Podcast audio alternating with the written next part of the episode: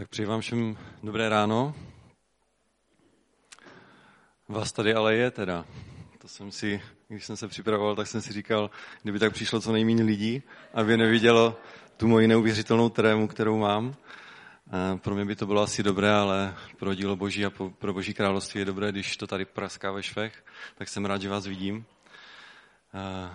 Na začátek jsem kazatelské embryo, takže bych vás poprosil o to, abyste měli zhovývavost se mnou protože asi ne všechno, co řeknu, tak bude úplně, úplně dokonalé, dokonale řečené.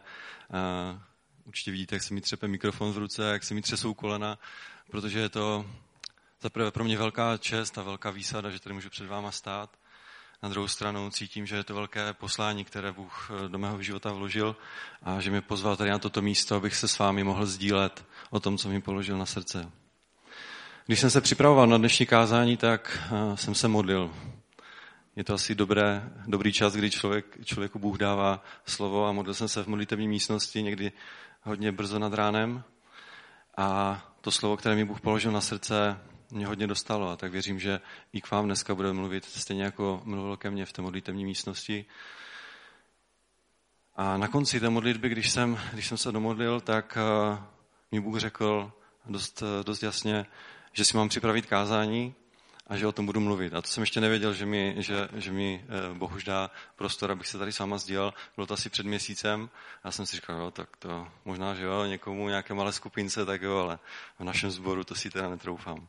A pak jsem minulý týden dostal sms abych zavolal pastorovi a, a hle, už, už je to tady a už tady stojím a, a to slovo, které mám v srdci a které mi tak rezonuje v srdci, tak bych vám rád dneska předal. Na začátek bych se teda chtěl, eh, bych chtěl přečíst to slovo, které mi leží na srdci a jestli byste mohli postat k čtení Božího slova. Je zapsáno v druhé paralipomenon, v sedmé kapitole, od 11. do 14. verše. Za mnou asi vidíte jenom tu část, o které dneska budu tak nejvíce mluvit, ale pro kontext přečtu už od 11. verše. Tak Šalamoun dokončil hospodinu v dům i královský palác, zdárně vykonal všechno, co přišlo na jeho srdce, aby udělal v hospodinově domě a ve svém paláci. Hospodin se ukázal Šalamounovi v noci a řekl mu, vyslyšel jsem tvou modlitbu a vyvolil jsem toto místo za obětní dům. Jestliže uzavřu nebesa a nebude déšť, jestliže přikáží kobylkám, aby požírali zemi, či pokud pošlu na svůj lid mor, ale pak se můj lid, který se nazývá mým jménem, pokoří, budou se modlit, hledat moji tvář a odvrátí se od svých zlých cest, vyslyším z nebes, odpustím jejich hřích a uzdravím jejich zemi. Drahý pane, ti děkuji za slovo, které si před třemi tisíci lety eh, promluvil k Šalamounovi. Děkuji ti, že stejně tak, jako platilo v jeho době, tak platí toto slovo i pro nás v dnešní době. Prosím tě, pane, aby si toto slovo požehnal a použil i skrze mě nedokonalou nádobu, pane, kterou si tady povolal. Prosím tě, aby si zmocnil eh, mé ústa, abych řekl to, co tobě leží na srdci. A prosím tě, pane, o to, aby si připravil naše srdce k tomu, abychom toto boží slovo mohli do svého života přijmout a zařídit se podle něho. Prosím tě, pane, o plnost tvého ducha, o zíhlé srdce pro nás, pane, kteří budeme slyšet toto slovo. Amen. Můžete se posadit?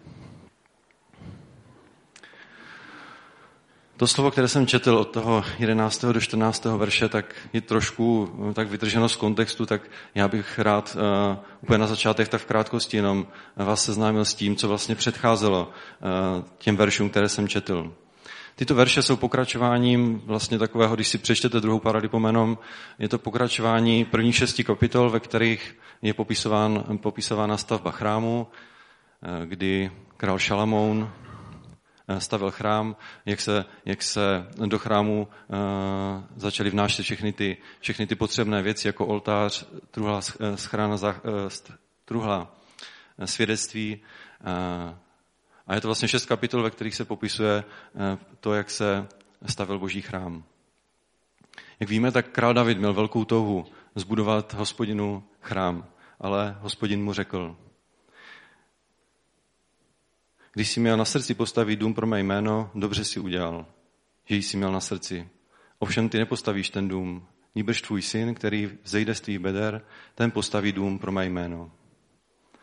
Jak každý víme, tak synem Davida z nedělní školky, to určitě všichni známe, synem Davida eh, byl Šalamoun. Král Šalamoun, který se zhostil toho úkolu a postavil, postavil Bohu stánek v Jeruzalémě.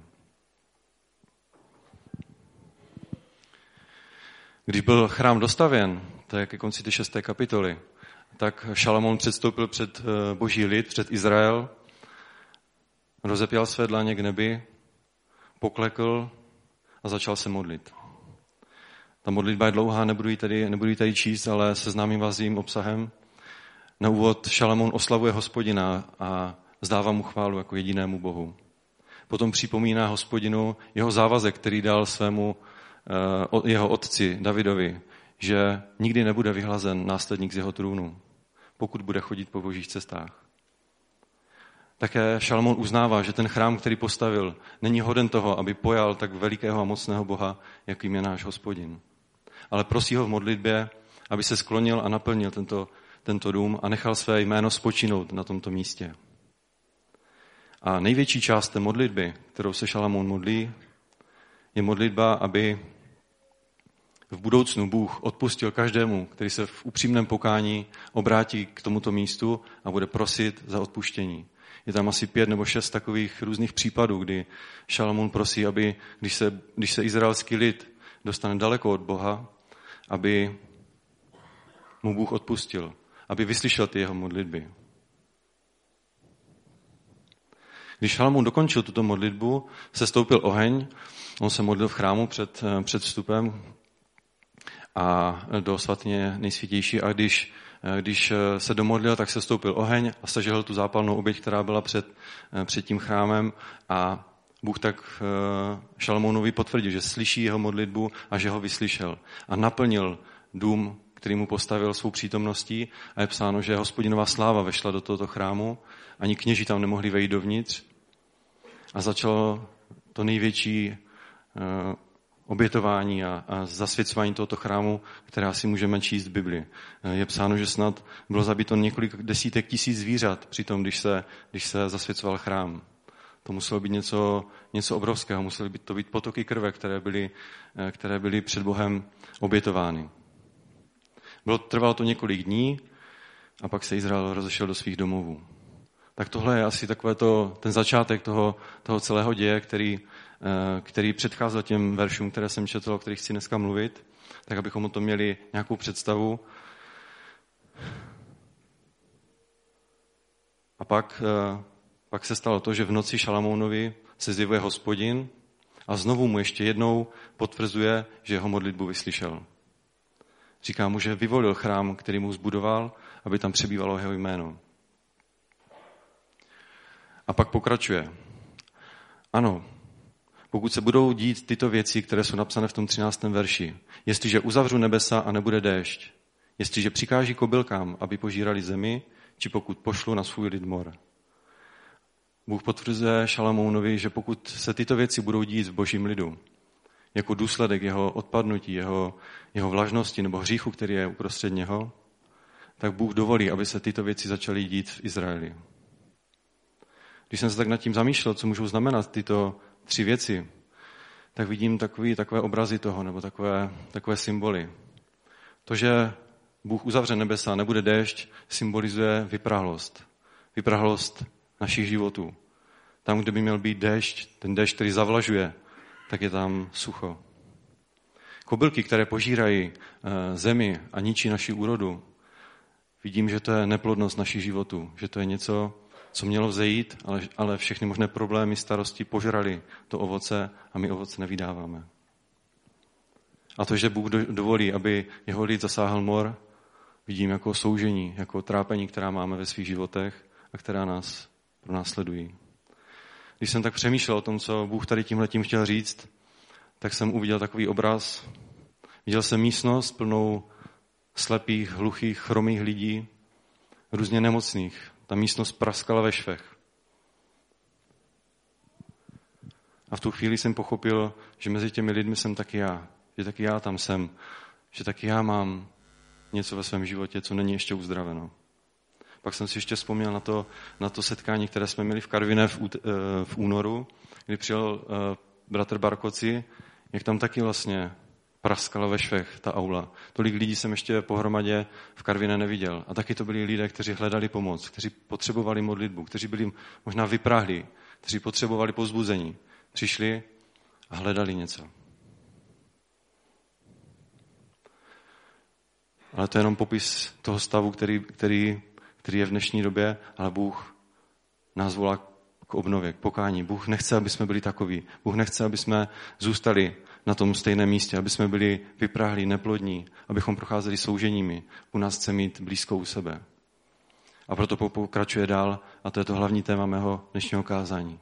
Ale pak se můj lid, který se nazývá mým jménem, pokoří. Tady Bůh jenom adresuje, že to, o čem bude mluvit, se týká jeho lidu. Že to nejsou ti pohané nebo ti, kteří jsou mimo eh, boží lid, ale že jsme to my, kterých se to týká. A jako první z těch čtyř bodů, které budu říkat, je fáze, že se pokoří boží lid. Co je to pokora? Nejjednodušší, co je, podíváme se do biblického slovníku a pod písmenem P najdeme, co to je pokora, ale jak víme, tak v takových odborných knížkách eh, to bývá hodně, hodně těžce napsáno, nemusíme tomu rozumět. Já jsem si zvolil, abych eh, ukázal ten princip, zvolil jsem si tři, eh, dva takové příklady. Jako první jsem si eh, zvolil příklad krále Jošiáše, na kterém uvidíme, je to můj oblíbenec, na něm uvidíme, co znamená, když se člověk pokoří a co to v jeho životě dělá. Jestli znáte ten příběh, král Jošiáš byl velmi mladý, když přišel na svůj trůn a za jeho vlády se stalo to, že byla nalezená v chrámě kniha zákona. To, proč se ztratila, proč Izrael neměl, to je druhá věc. Ale když byla nalezena, tak mu ji přinesli a četli mu ji. On bedlivě poslouchal a když byly dočteny slova toho zákona, tak eh, Jošiáš roztrhl své roucho a činil pokání. Protože to, co slyšel v zákoně, to, co slyšel, že je tam zapsáno, ho natolik rozrušilo, že udělal ten, ten symbolický akt, který dělali židé v té době, roztržením roucha, navali najevo, že se děje něco velmi významného. A tak se pokořil. A okamžitě poslal své služebníky, aby šli za prorokyně a ptali se, v jakém stavu je Izrael, v jakém stavu se nachází Izrael a jestli ještě možné tento stav zvrátit. A když ti služebníci přišli za tou prorokyní, ona mu pak vzkazuje. Protože tvé srdce zjihlo a pokořil se před Bohem, když jsi uslyšel, co mluvil proti tomuto místu a proti jeho obyvatelům, protože se přede mnou pokořil a roztrhl si své roucho a přede mnou plakal, vyslyšel jsem tě. Je výrok hospodinův. Tady krásně vidíme, co znamená, když se člověk pokoří. Bůh říká, protože tvé srdce zjihlo a pokořil ses. Dále, vyslyšel jsem tě, protože ses přede mnou pokořil. Pokora znamená postoj srdce. Když máme srdce zíhlé, měkké a tvárné k tomu, když k nám Bůh promluví a jsme otevření ke změně, tak tehdy pokora nachází uplatnění v našem životě. Druhý příklad jsem si vzal o několik kapitol dál, to, to byl král Sitkiáš. A je to příklad toho, když se člověk nepo, ne, nepokoří. Tam je o ně napsáno. Dopouštěl se toho, co je zlé v očích hospodina jeho boha, nepokořil se před, otrokem, před prorokem Jeremiášem a před výrokem hospodinovým. Dokonce se zbouřil proti králi Nebukadnezarovi, který jej zavázal při bohu přísahu. Byl tvrdošíný, troufalého srdce a nevrátil se k hospodinu, bohu Izraele. Tady vidíme jako kdyby opak toho. Pokora je zíhlé srdce a taková, takový postoj, že chceme něco změnit. Tady u Sitkiáše je to tvrdošíný postoj, troufalé srdce a nevrátil se k hospodinu. Nevím, jestli to mám říct, ale, ale asi jo, abych to, abych to trošku odlehčil. Eh, když jsem před lety přijal do svého zaměstnání mého kolegu nynějšího, tak on přišel z vysoké školy takový nabušený informacemi a takový, takový plný elánu a chtěl všechno prostě změnit a postavit zhůru nohama. A vzpomínám si na jeho jednu proslou větu, kterou měl a říkal, já jsem tak dobrý, že to až není možné. Do kterého soudku byste ho asi dali? K těm pokorným nebo k těm nepokorným? Já děkuji Bohu za to, že on takový jako ve skutečnosti není, ale i to, co říkáme, to, co máme ve svých ústech, tak hodně vypovídá o tom, co máme ve svém srdci. Takže myslím, že jsme pochopili, co znamená pokořit se před Bohem. A to je ta první fáze toho, co Bůh chce, když má začít obnova v našich životech. Další fáze je, budou se modlit. Modlitba určitě je nedílnou součástí života každého křesťana. Je to stejně tak důležité, jako když dýcháme. Když dýcháme a přestali bychom dýchat, tak ztrácíme život. Stejně tak důležité je v životě křesťana se modlit. Kdo se nemodlí, tak umírá. Vzpomínám si na slova bratra Klendenena, který tady byl před lety, ještě než zesnul, tak on mluvil hodně tak tvrdě a odvážně a mi se to líbilo, protože říkal, nemodlící, nemodlící se křesťan je nesmyslný pojem. A já s tím souhlasím. Protože člověk, který se nemodlí, tak vůbec, vůbec nepochopil, nepochopil, o co jde. Já bych nechtěl v této chvíli vyučovat o modlitbě a, a říkat, jaké druhy jsou modliteb a jaké postoje při modlitbě můžeme zaujímat a tak dále. Ale chtěl bych se podívat na jeden aspekt modlitby. A to je modlit se podle vůle Boží. Ježíš nám v té vzorové modlitbě, když, když to už jsme tady měli na kázání, eh, když se modlil modlitbu páně, tak říká, staň se vůle tvá, jako je v nebi, tak i na zemi. Tady nám dává jasně, eh, jasně eh, vědět, jaká má být ta posloupnost. Že se musí dít boží vůle, tak jako se děje nebi, tak se má dít i tady na zemi. A uskutečně se je to tak, že my, kteří jsme jeho lidem, tu jeho vůli, nebo skrze, eh, skrze nás, ta jeho vůle se může uplatňovat tady na zemi. Dáváme průchod té jeho vůli. V případě, že by naše vůle byla jiná než ta boží, Bůh nemůže skrze nás vůbec nic vypůsobit. A potom naše modlitby budou neúčinné, protože jeho vůle nebude synchronizovat s tou naší. Hledejte především jeho království a spravedlnost a všechno ostatní vám bude přidáno. Co je tou základní boží vůli? Co je to, co Bůh chce nejvíc? Já věřím, že jsou to dvě, dvě základní věci. Bůh chce a jeho vůli je, aby všichni lidé došli spásy a poznali pravdu a aby všichni, vy, já, všichni křesťané, celý boží lid, aby byl takový, jako je on, jako je jeho syn Ježíš Kristus. To věřím, že je to první a to nejdůležitější, co Bůh chce a jaká je jeho vůle pro naše životy. A když toto všechno podřídíme v modlitbě, tak naše modlitby budou účinné. Zase jsem si připravil takový pří, příklad ze zaměstnání, trávím tam spoustu času, takže těch příběhů ze zaměstnání mám spoustu. My máme takové hodnotící pohovory, ve svém zaměstnání jsem vedoucí, takže mám nějaké lidi pod sebou a vždycky jednou za rok si sedneme a snažíme se tak společně si naplánovat ten další rok a říct si vlastně, jaké jsou cíle toho jednotlivce, jaké jsou cíle mého oddělení, které vedu a jaké jsou cíle vůbec celé firmy.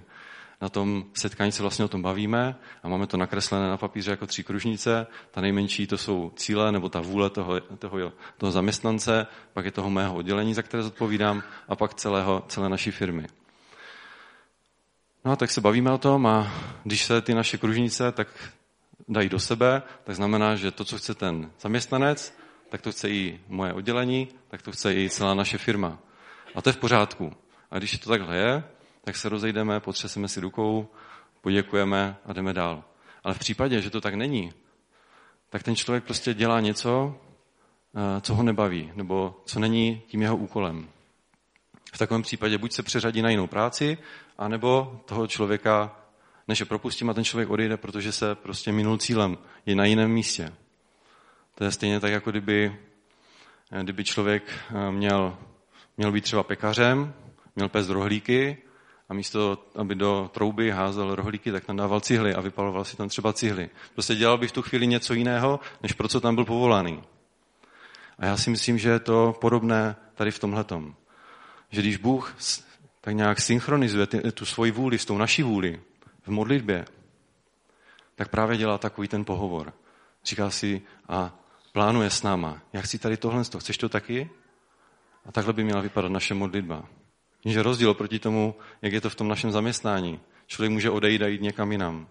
Ale kam bychom šli, kdyby, kdyby se ta naše vůle nespojovala s tou vůli Boží? Kdyby jsme byli mimo tu kružnici, která je tou Boží vůli. Šli bychom na místo, které je bez Boha, bez naděje na tomto světě. A tak proto je velmi důležité, abychom sjednocovali tu boží vůli s tou naší vůli a podřízovali se jí. V té pokoře, o které jsem mluvil na začátku. Ještě bych tady zmínil jeden příběh, a to je modlitba Ježíše v Getsemane. Ježíš se, Ježíš se modlil, je to v Lukáši 22. kapitole 42. verš. Ježíš se modlí, Otče, chceš-li, odej mi ode mne tento kalich, ale nemá, nýbrž tvá vůle, se staň. Tady se pán Ježíš modlí a, a vidí před sebou to, co musí prožít. Samozřejmě jeho tělo a kdybych byl já na jeho místě, tak bych si taky nechtěl sám o sobě vybrat to, aby mě umučili. A tak říká, jestli, jestli, je to, jestli chceš, odej mi to ode mě. Ale ať se neděje má vůle, ale tvá vůle, Otče. A Ježíš tady ukázal neuvěřitelnou pokoru a pokořil se a vydal sám sebe za nás. A to je největším příkladem toho, když naše vůle se trošku rozchází z vůli Boží, když dáme prostor Boží vůli, tak se stávají obrovské věci. Nebýt tohohle z toho rozhodnutí, tak tady dneska nesedíme.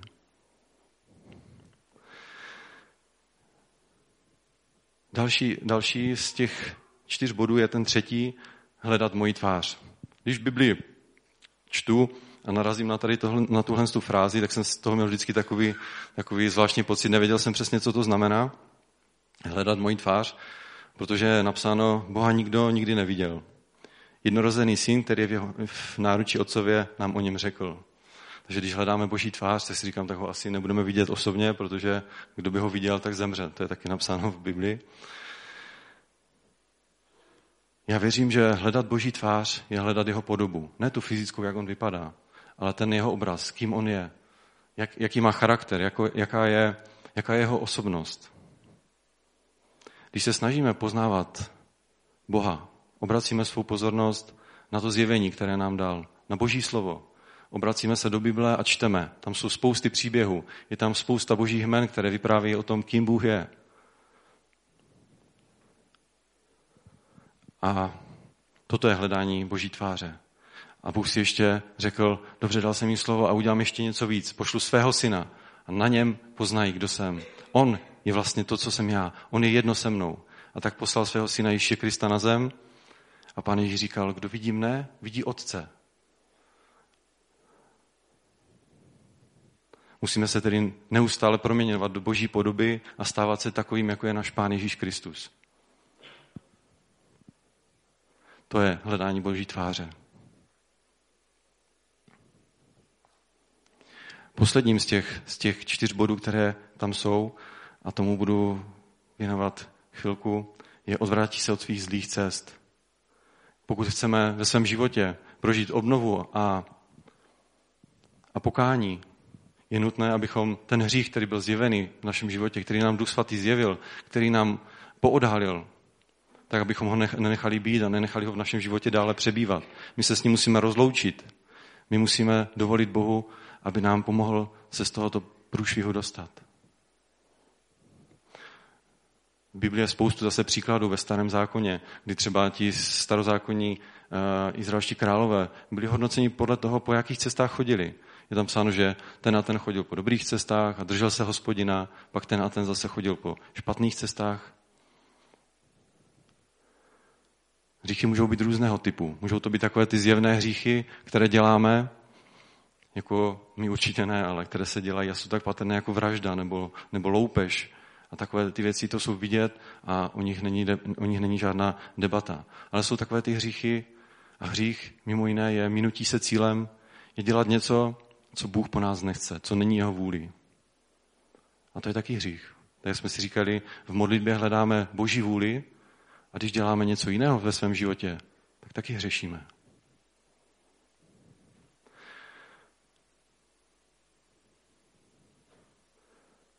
Na závěr, aby jsme si uh, vzpomněli ještě na, na tu cizoložnici, kterou, která byla za doby Ježíše přistížená a měla být ukamenována. Je to napsáno v Janovi 8. kapitole 11. verši. Tak tam všichni přišli k ní a chtěli ji ukamenovat a Ježíš tam přišel a říká, kde je? Bez viny, ať první hodí kamenem a nikdo se, nikdo se neodvážil. On, který jediný mohl eh, po ní hodit kamenem, tak to neudělal, odpustili a nakonec, když odcházeli, řekl, aby už neřešila. A to je výzva i pro nás. Když, se, když zjistíme v našem eh, životě něco, co nás odděluje od Boha, nějaký hřích, tak se s tím máme rozloučit a opustit ho. Proč to všechno říkám? Proč o tom tady dneska mluvím? Co, eh, co mi tak leží na srdci? Je ta výzva, kterou mi Bůh dal do srdce. Drazí bratři a sestry, položme si otázku. Neprochází náš život takovýmto obdobím vyprahlosti, neplodnosti a soužením? V jakém vztahu je náš život s pánem? Když se odhledneme na ten den, kdy jsme byli znovu zrozeni, jakou, jaký elán, jako je nadšení, jakou radost z Boha jsme přijali a porovnáme to s dnešním dnem, kde jsme? Je v nás taky taková radost? Těšíme se pořád každý den z toho, že nás Bůh zachránil? Možná chodíme v neděli do sboru jenom proto, že se to tak dělá. Bibli čteme jen občas, nebo čteme každý den, ale vůbec nic to s náma nedělá. Raději sledujeme aktivity ve sboru jenom, jenom spozdali, aby náhodou po nás někdo něco nechtěl. Když vidíme na ulici člověka, tak se mu radši velkým obloukem vyhneme, protože víme, že mu stejně nemáme co dát, že nemáme z čeho čerpat. Modlíme se a nic se neděje? Prosíme a nedostáváme? A právě to mi Bůh dal na srdce. Bůh nás volá k pokání a k obnově, protože je čas, aby připravoval svou církev. Poslední časy se blíží. Blíží se čas příchodu našeho Pána Ježíše Krista a Bůh chce mít připravenou nevěstu. Nevěstu, která ponese ovoce, která bude zavlažována tím deštěm, která nebude procházet těmi souženími, které nejsou z důvodu eh, pro následování, ale z důvodu našeho hříchu nebo naší vlažnosti. Bůh říká, už dost vlažnosti v našem životě. Už dost povrchnosti a prázdných modliteb. Už dost kompromisu s tímto světem. Bůh touží, aby jsme se mu vydali stoprocentně, se vším všudy.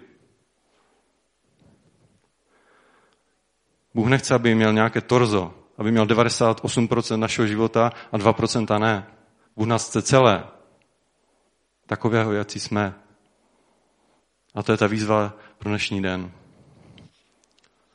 Ale aby to nebylo všechno takové pochmurné, ta druhá část toho 14. verše je nádherná, je plná pozbuzení a naděje. Neklesejme na mysli, Bůh, Bůh nás má rád, Bůh, nás miluje. A pokud projdeme touto obnovou, dává nám nádherná zaslíbení.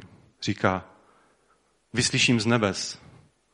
Prvním znakem toho, že v našem životě došlo k proměně a k obnově, je to, že bude Bůh vyslychávat naše modlitby, že uvidíme ovoce našich modliteb.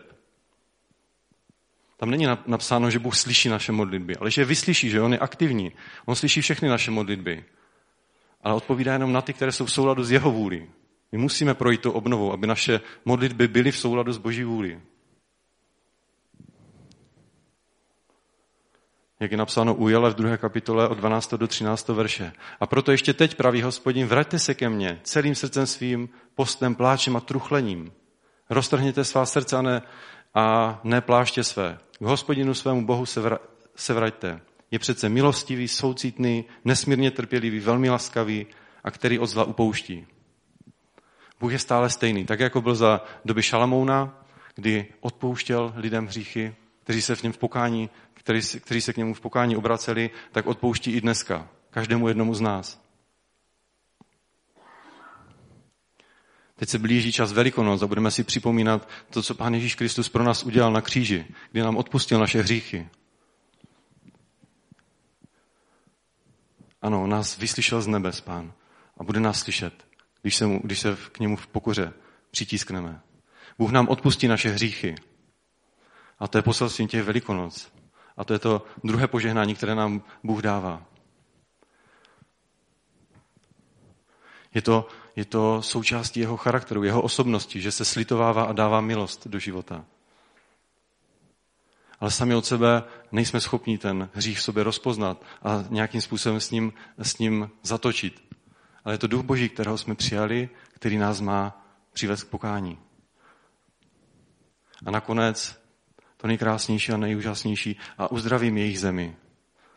Bůh chce, abychom byli zdraví, abychom nebyli uh, takové ty, takoví ti lidé, kteří jsou chromí, slepí, hluší a myšleno teďka duchovně, kteří chodí po této zemi a nemají druhým lidem co dát. Bůh chce, abychom byli zdraví, abychom těm, těm dalším, kteří jsou kolem nás, těm nespaseným lidem, byli příkladem, abychom jim měli co dávat ze, ze svého nitra. A Bůh chce dneska a promluvá, věřím, ke každému z nás. A prvně promluvil ke mně a dostal mě takovým způsobem, že jsem v modlitevní místnosti plakal hodinu, než jsem, než jsem byl schopný se dál soustředit. Já věřím, že ne pro všechny je toto slovo, ne všichni jsou tak daleko od Boha, ale věřím, že každý z nás má nějakou část toho, kterou musí dát do pořádku. A to velké zaslíbení, které nám Bůh dává, věřím, že nekončí jenom u nás, ale když se obnovíme my, naše nitro, tak se uzdraví pak celé naše rodiny. Když se uzdraví rodina, uzdraví se náš zbor. Když se uzdraví zbor, uzdraví se celá církev v naší zemi. Když se uzdraví celá církev v naší zemi, pak věřím, že to, co je tady napsáno, a uzdravím jejich zemi, se týká i těch nespasených lidí. Protože když ti lidé z tohoto světa nevidí v nás obraz Kristův, nevidí v nás tu radost, nejsme tou solí a tím světlem tomuto světu, tak pak nemáme nic, čím bychom, čím bychom oslovili.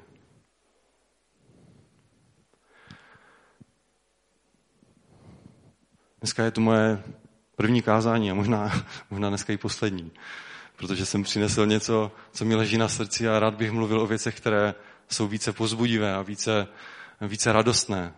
Ano, té radosti tam na konci je, ale předchází tomu nějaká práce. Předchází tomu něco, co ještě musíme udělat. Bůh nás miluje, Bůh je láska. Ale Bůh nesnese vedle sebe hřích. Ale Bůh nás neodsuzuje. Ale dává nám pokání, dává nám čas pokání. A ten čas pokání je právě teď, je právě dneska. Já věřím, že tady na tom místě jsou lidé, kterým to promluvá do srdce a kteří chtějí dneska něco změnit. A já mám rád takové praktické závěry eh, z toho, co děláme. Udělejme dneska to, že se pokoříme před Bohem a budeme hledat v, té, v tom postoji pokory to, co Bůh chce, aby se z našeho života dostalo pryč a co by mělo být uzdraveno. Začněme se modlit. Více se modlit. Ne déle, ale kvalitněji. Modlit se podle boží vůle. Oddělme si čas pro Boha. Udělejme třeba to, že se zapíšeme do modlitev 24-7, nebo že si doma opravdu vytvoříme tu komůrku, kde se zavřeme a budeme s Bohem sami. Budeme, uděláme si tam spolu rande. Budeme se tam domluvat na tom, co Bůh chce v našich životech dělat. Pojďme studovat Boží slovo. Já trošku mě mrzí to, že třeba v našem sboru nemáme biblické hodiny. Že ta účast na nich byla tak malá, že, že se muselo tento, uh, tyto hodiny zrušit. Já když jsem hledal někoho, kdo by mi pomohl studovat Boží slovo, kdo mě trošku vedl, tak jsem našel biblickou školu v Kolíně a můžeme studovat Boží slovo. A když tam vidím bratra Zdenka, jak tady před nedávnem říkal svědectví o tom, jak on se dostal na biblickou školu a jaké požehnání mu to přineslo, a když se rozhodoval, a jak tam mít, tak měl samozřejmě problém a starosti o tom, kdo se o něho postará, jak to zaplatí. A on vydal svědectví, že Bůh to všechno udělal v jeho životě. Že mu někdo z rodiny snad dal nějaké peníze a podpořil ho na těch studiích. Udělejme takový nějaký praktický krok. A toto je závěr mého, mého dnešního kázání. Věřím, že jsem vám nevystrašil, nějak, nějak uh, neodradil, ale věřím, že to je to, co Bůh chtěl dneska říct k nám. A blíží se čas Velikonoc. Blíží se čas, kdy si budeme připomínat to, co pán Ježíš udělal na Golgotském kříži. Bylo, byla to nesmírně velká oběť, kterou udělal. A mohl se taky rozhodnout. Odej mi ode mě ten kalich, anebo staň se tvá vůle. Pro nás to taky může být v určitých věcech tady tenhle ten aspekt. Udělej tady tohle anebo se podej, podej Bohu. Já nevím, kdo před, jakým, před jakou výzvou stojí. Ale v mém životě to znamenalo udělat určitý krok. Tak pojďme po, nakonec, jestli bychom se mohli postavit a v takové pokoře před Bohem stát a udělat dneska ten první krok. Já nebudu dávat žádnou výzvu, je to na každém z vás. Docítíte, že máte ve svém životě něco, co chcete Bohu vydat a chcete něco obnovit ve svých životech, tak právě teďka je ten čas a můžeme to učinit. Drahý pane, děkuji ti za to, že ty jsi laskavý, milostivý, že ty odpouštíš, že jsi láska, pane, že jsi nám dal svého syna Ježíše Krista, který vzal všechny naše hříchy a nepravosti na sebe a přibyl je ke kříži. Nechal se stýrat kvůli nám, pane. A byly to hříchy, které jsme udělali, které děláme a které možná ještě v budoucnu uděláme. Ty jsi, pane Ježíši, vzal všechno na naše bedra. A říkáš nám, jděte, ale už nehřešte. Pane, tak vím a, a uviděl jsem ve svém životě něco, co nebylo dobré. A děkuji ti, pane, že jsi mi na to ukázal. A prosím tě za to, aby toto slovo, které jsem dneska předal, mohlo v nás působit, pane. A uzdravit ty věci, které jsou v nás chromé, slepé, hluché. Abychom mohli být zdraví. Abychom mohli být příkladem těm lidem, kteří jsou kolem nás. Abychom mohli vydávat dobré svědectví tobě, pane. Aby nás lidé z tohoto světa, aby v nás viděli tebe. Aby když se podívají na nás, aby, aby viděli Krista. Prosím tě o to, proměň naše životy a pomoz nám v tom procesu obnovy. Amen.